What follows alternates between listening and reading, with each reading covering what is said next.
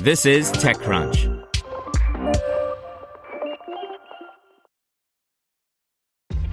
This episode is brought to you by ShipStation.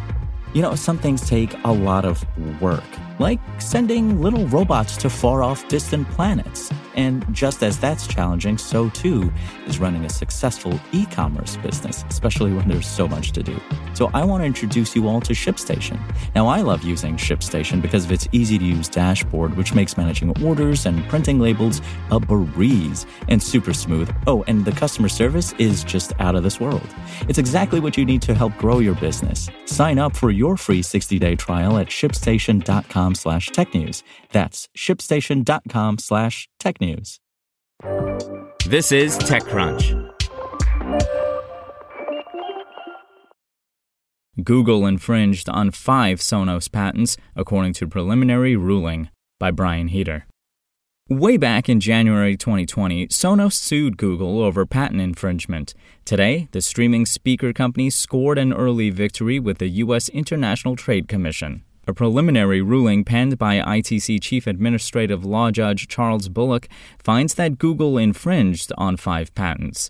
Today, the ALJ has found all five of Sonos' asserted patents to be valid and that Google infringes on all five patents, Sonos chief legal officer Eddie Lazarus said in a statement to TechCrunch. We are pleased the ITC has confirmed Google's blatant infringement of Sonos' patented inventions. This decision reaffirms the strength and breadth of our portfolio, marking a promising milestone in our long term pursuit to defend our innovation against misappropriation by big tech monopolies. The finding is still very much early days for what's likely to be an even more protracted battle between the two companies. Sonos' complaint stems from Google's own family of streaming speakers. Google entered the category, long dominated by Sonos, roughly four and a half years ago with the original home speaker. The line now includes a number of products now listed under the Nest banner.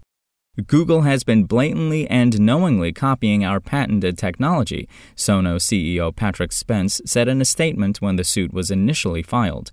Despite our repeated and extensive efforts over the last few years, Google has not shown any willingness to work with us on a mutually beneficial solution. We're left with no choice but to litigate. Sonos noted similar issues with Amazon devices, Google's chief competitor in the category, at the time, but the company opted to focus its time, money, and resources on a battle with Google instead.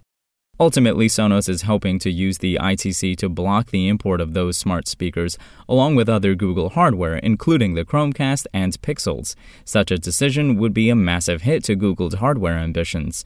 A final ruling isn't expected until December 13th, however, after which point a potential import ban would take 60 days to go into effect. We do not use Sonos technology, and we compete on the quality of our products and the merits of our ideas, Google spokesperson Jose Castañeda said in a statement. We disagree with this preliminary ruling and will continue to make our case in the upcoming review process. Spoken Layer. Want to learn how you can make smarter decisions with your money? Well, I've got the podcast for you. I'm Sean Pyles, and I host NerdWallet's Smart Money Podcast.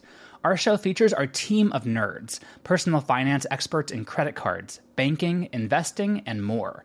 And they'll help you make the most of your money while cutting through the clutter and misinformation in today's world of personal finance. You'll get clarity on strategies to help you build your wealth, invest wisely, shop for financial products, and plan for major life events. Listen to NerdWallet's Smart Money Podcast wherever you get your podcasts.